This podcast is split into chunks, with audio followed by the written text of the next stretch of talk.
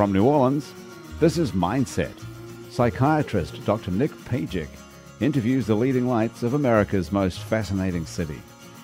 Welcome to Mindset. I'm Dr. Nick Pajic. If you walk down Freret Street between Jefferson and Napoleon, you'll see a neighborhood that has been given new life.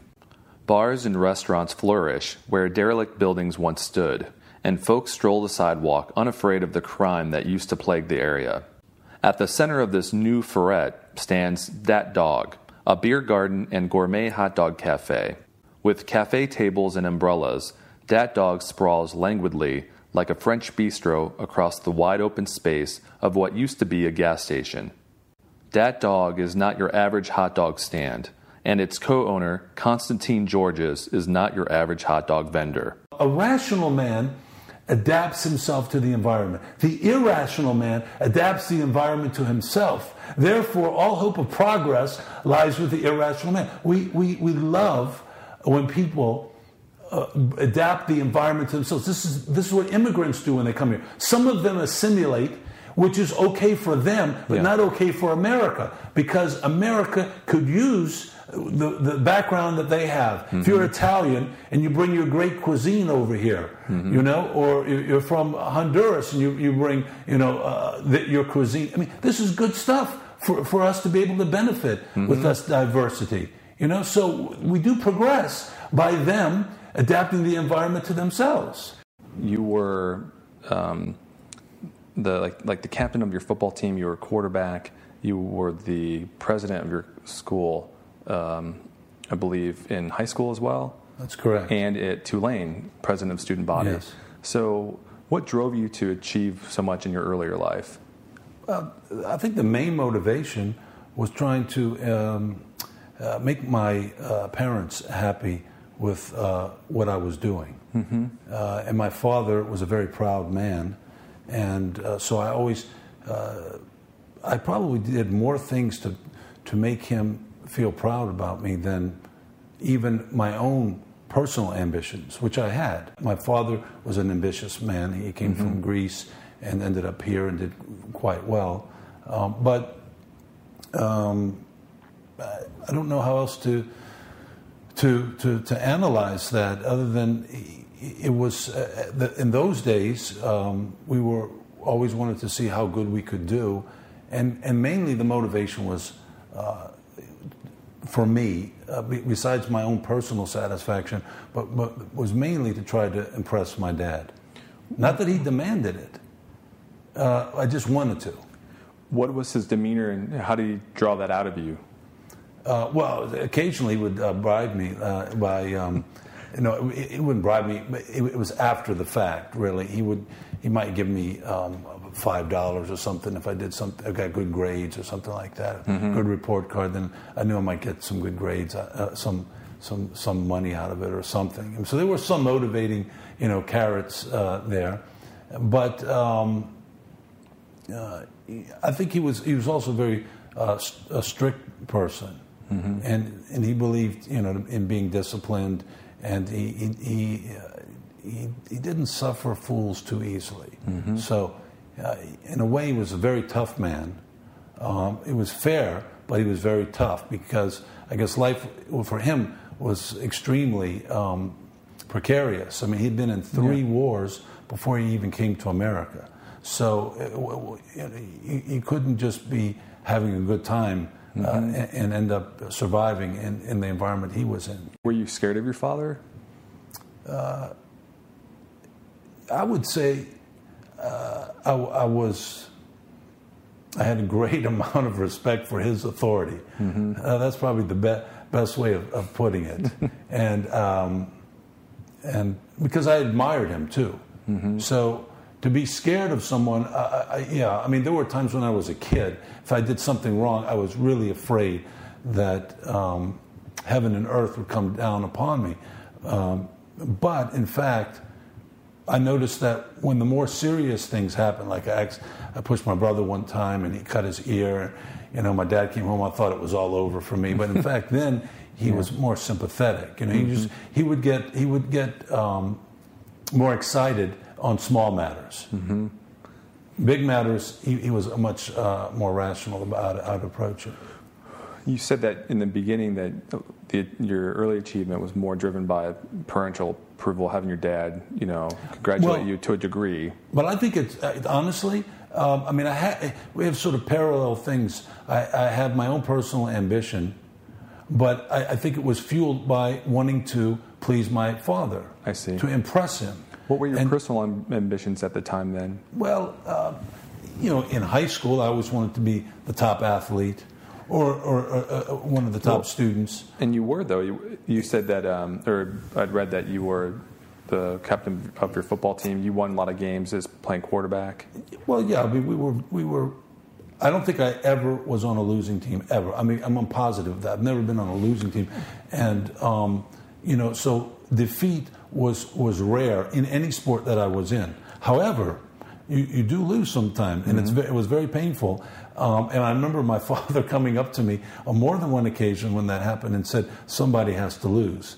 Not the most comforting of thoughts, but um, but that's how he felt about it. And the good thing about athletics is it teaches you not ju- just how to lose, but also how to win. I mean, both things are important in in uh, dealing with other adversities in life. Did yeah? Tell me about that as a quarterback.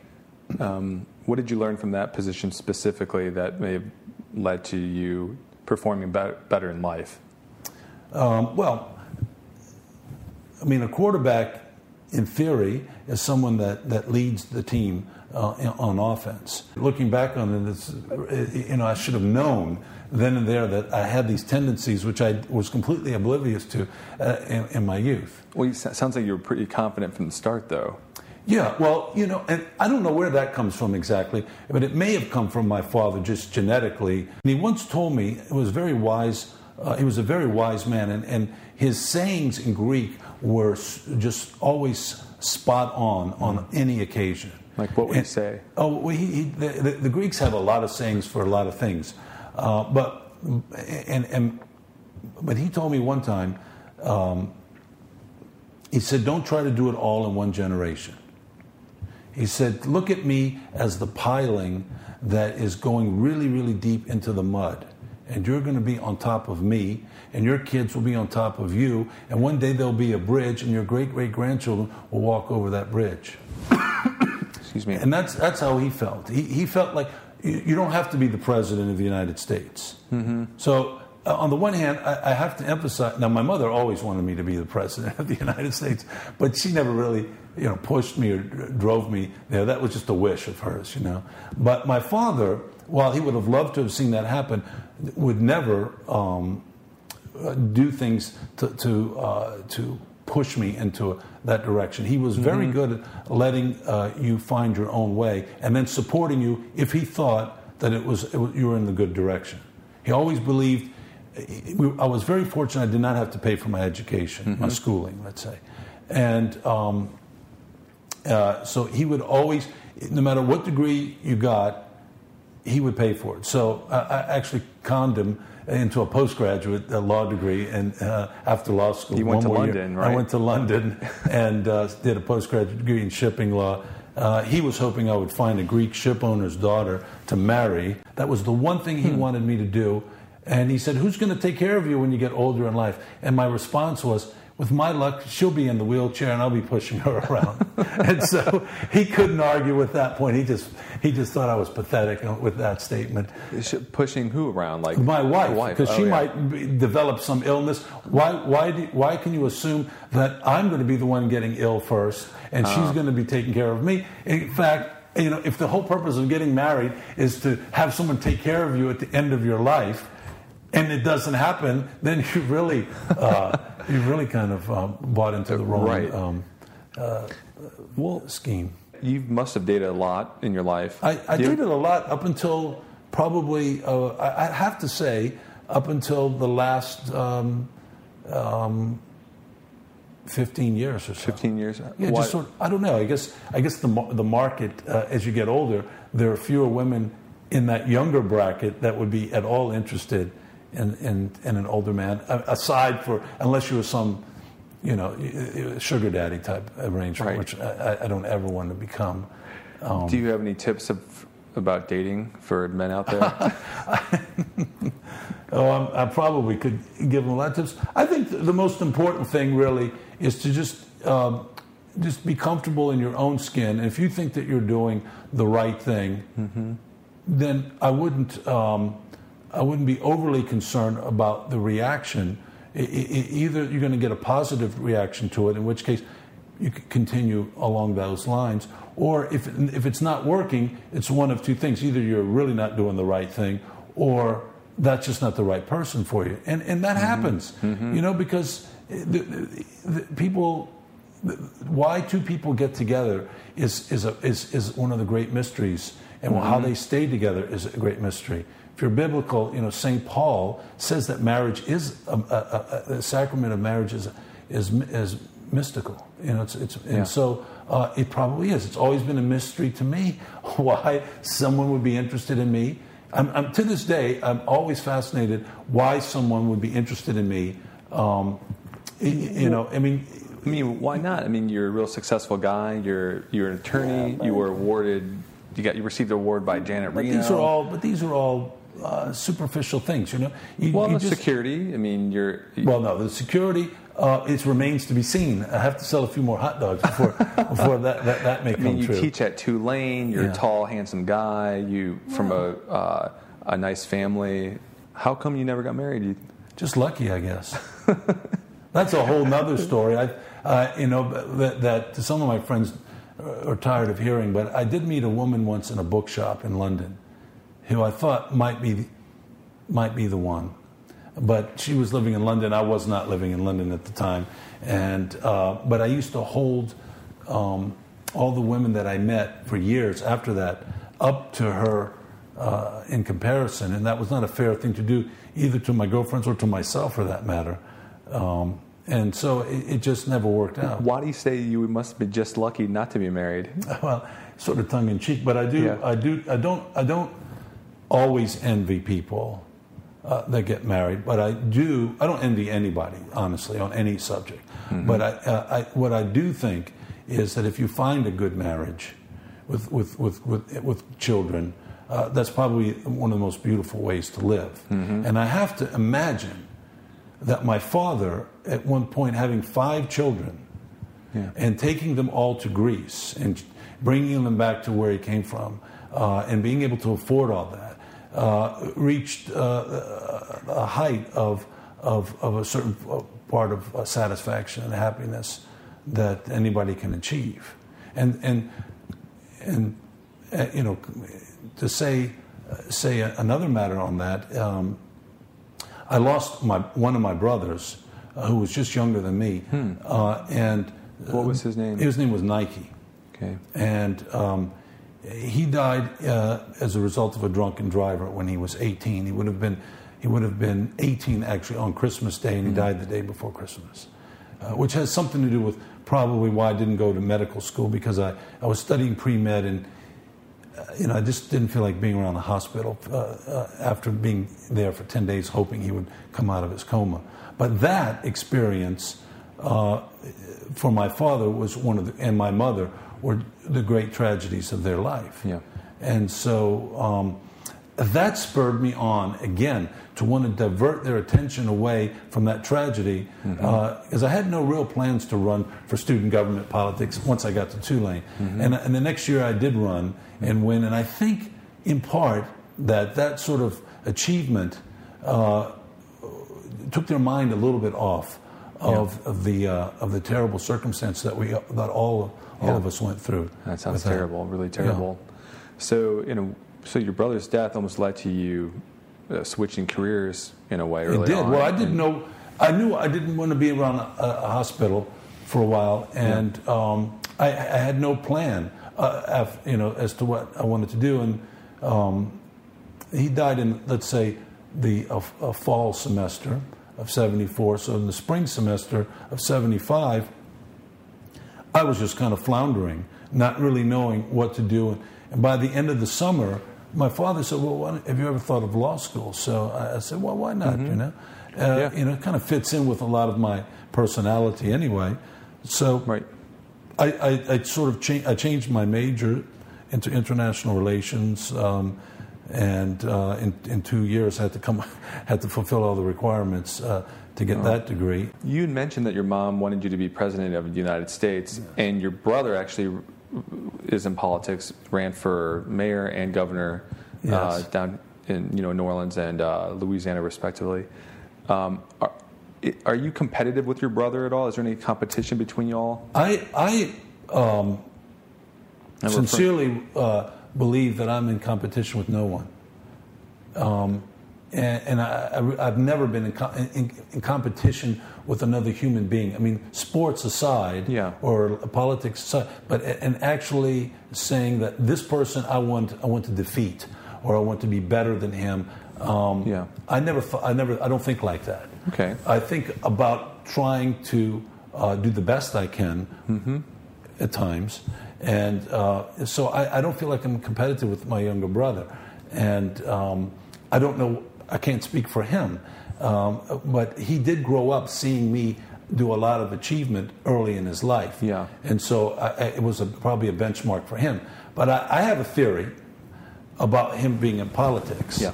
Uh, I also have an opinion about him being in politics. Um, and, and, and the theory really is that he never, he, he was always interested in it from, from, from, from a non participant point of view. He liked getting involved in people's campaigns and whatnot, but he never actually uh, wa- was uh, out front in the public way uh, as a political person. I mean, he, he chose business as a path. He was very successful as a businessman.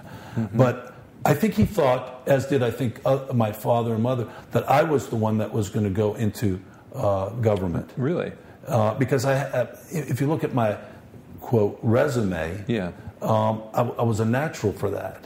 I had, um, I mean, I, I, I, I'm a people person. I, can- I can really walk the streets and and and talk to people without fear of offending them. I, I tell them what I think naturally. There's no there's no. Um, um, calculation Yeah. when I when I approach people. I, I, I really speak from my heart and, and, and, my, and my mind. I hope from time to time. Yeah. Uh, and so I came very close to being appointed the U.S. attorney on several occasions, both by the Democrats and by the Republicans. You never lost a case as, a, as assistant attorney.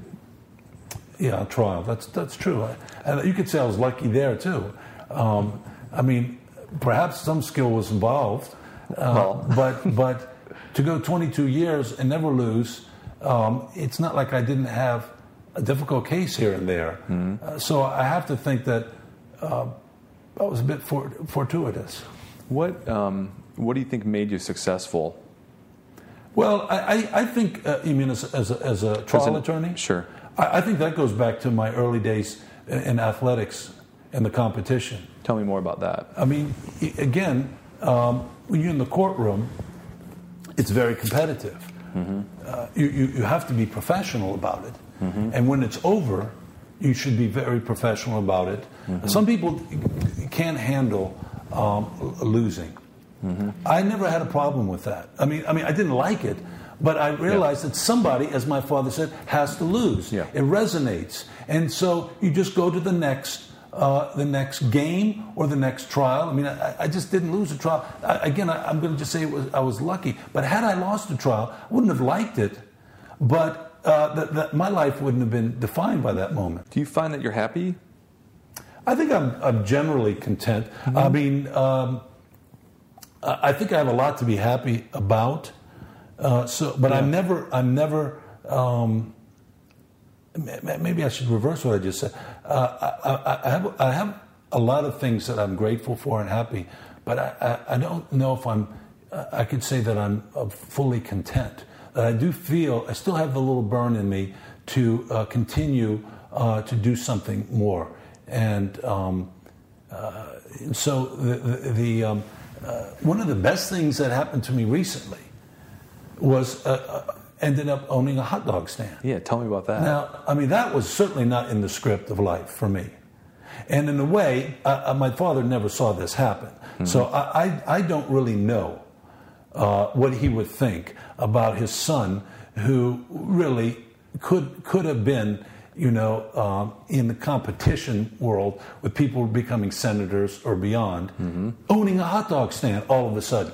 But I have to say that um, it's been very fun, and it has also been very good for my own creative outlet. Uh, uh, it, it, it, it's helped me use a Yeah. creative part of me that I mean I'm not I'm not a, a great drawer or uh, you know painter But the the or the creation. Um, uh, the creativity that comes with running a business and, and Well, in- in- operating in- well, operating business, right? right now, um, I have partners, and uh, so that's like being in a marriage.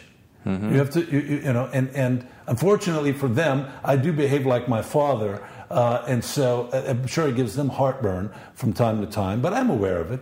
Uh, but and I have. Uh, uh, we'll call them employees, staff members, whatever. Mm-hmm. Lots of, and they are my children. There's no question about that. Uh, in a way, I, I do. I do look. I'm very interested in making sure that they do a good job in their life. Yeah. Not not just for working for for. So you're, the you're a dog place. mentor to them. Yeah. Uh, well, I'd like to be.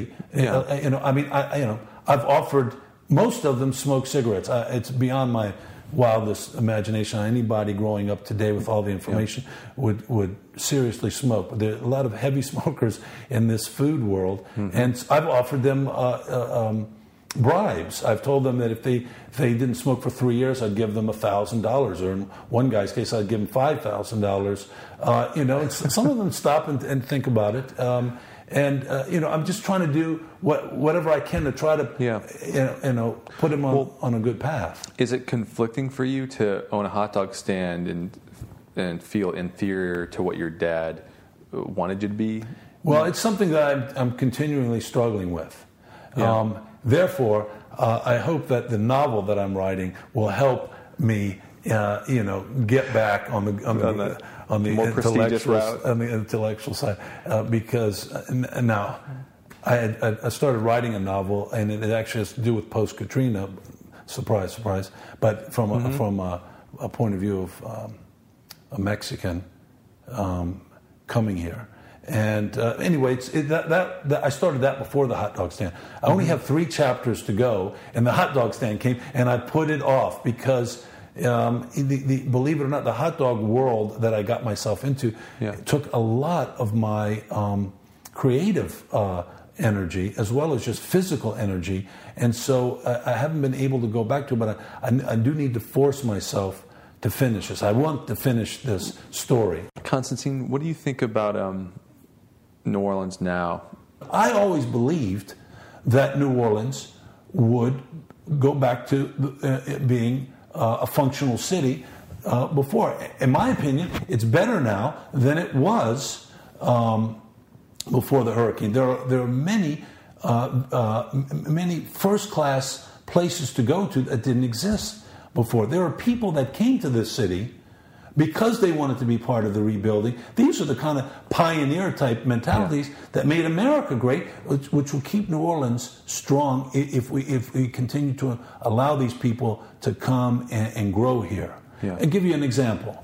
Uh, it's a small example, yeah. but there's uh, uh, someone said you need to go to this cheese shop. Uh, i i they have very good cheeses and they have good prosciutto and things. Mm-hmm. So I went to this cheese shop on Prytania. I, I'm to hold off on the name just yet, but I will say the name. And I walked into the cheese shop. They had all these cheeses, and I had lived in London, and there was a great shop, a cheese shop in London called Paxton and Whitfields, probably the nicest cheese shop in London. So I walked in there, and I saw the, the, the man behind the counter, and I looked at him, and I thought, okay, I'm going to do one of my teasing things again, see how clever he is. And I said, have you ever been to Paxton and Whitfields in London?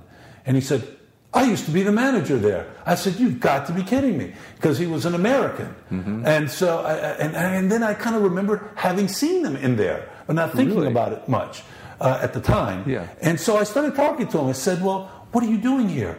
Uh, he said, Well, you know, I graduated from college and I was going to be a banker. Or maybe he said he was a banker briefly, but he said life was, he didn't want to just be a banker. He wanted to see life. So he moved to London with his girlfriend and became a cheesemonger. And then she got pregnant, or they got married first, Yeah. I'm sure. And, and he decided, I cannot, I cannot uh, afford to have a wife and perhaps children on a cheesemonger salary. So he moved back to America and opened up this cheese shop in New Orleans. And I said, Well, why New Orleans? He says, Well, I went to Tulane. And, But he was from Delaware. And the shop's Wow. called St. James Cheese Shop. So I, I immediately um, embraced uh, him and, and his, his company. Uh, and uh, because they, because they deserve to be embraced, they've produced a first class product. They're very very professional about what they do. Yeah. and it's a great it's a great addition to New Orleans. Um, and they actually like my olive oil. They were big fans of my olive oil, but that came after. Yeah, yeah. Uh, that, that came, that just came naturally. They were big fans of my olive oil. Um, and so that's just a small example. Um, this guy, Joel Dondis, he had a catering company before the hurricane, but he opened up these lovely sweet shop called Sucre. Oh, yeah. First class pastry shop, first class coffees, you know, and he spent a lot of money to, to, to do a physical structure that is makes you think you're in Paris. Yeah. Oh, yeah. And of course, It's I. I knew uh, of the place that he doesn't want to admit that he modeled it off of in Paris, but that's fine. He, you know, um, So you, you, Let- you feel like he, your your friend imported the the, the I guess the cheese. The, Yeah, the my friend cheese with of- this, uh, my friend And the- brought the the, cheese Parisian, here. uh, the. Parisian, and, and, and, and my partner and I Yeah. brought European uh, style uh, Uh-huh. Frankfurters. And this just happened. I'm just saying this. It just happened to be that way. Years later, w- what we've done to Freret Street um, is, in our small way, bring uh, what we have seen overseas. He lived in England. I Mm-hmm. lived in England uh, separately, but I lived also uh, in Greece. And in Greece, more so than the northern European and Yeah. southern climates, people are sitting outdoors in cafes. First thing we did when we opened up this little shack, partly because we needed more seating, but also because we believed in outdoor seating. As we put some benches outside with umbrellas, people saw that life began to form Oh, yeah. on the street itself. My partner and I did not do this because we thought we were going to make a huge amount of money, that we thought that this is what the city needed. We did this because this is something that we liked. We thought it would be fun. Mm-hmm. And, it, and, and because of that joy that we had in bringing it together, I think it, it, it, it, it, it's imparted to the people that work there who seem to like working there. Mm-hmm. It's fun for them, and that has to, that has to spread onto the, the people that come into the place. My guest today has been Constantine Georges. Constantine Georges is the owner of Dat Dog with locations on Freret and Magazine Street. For more information, visit datdognola.com. I'm Dr. Nick Pajic. Thank you for joining me on this edition of Mindset. Mindset is produced by Grant Morris. Technical direction by Eric Morrill. Mindset music is composed and performed by Alexis Marceaux and Sam Craft. Mindset is a production of INO Broadcasting for itsneworleans.com.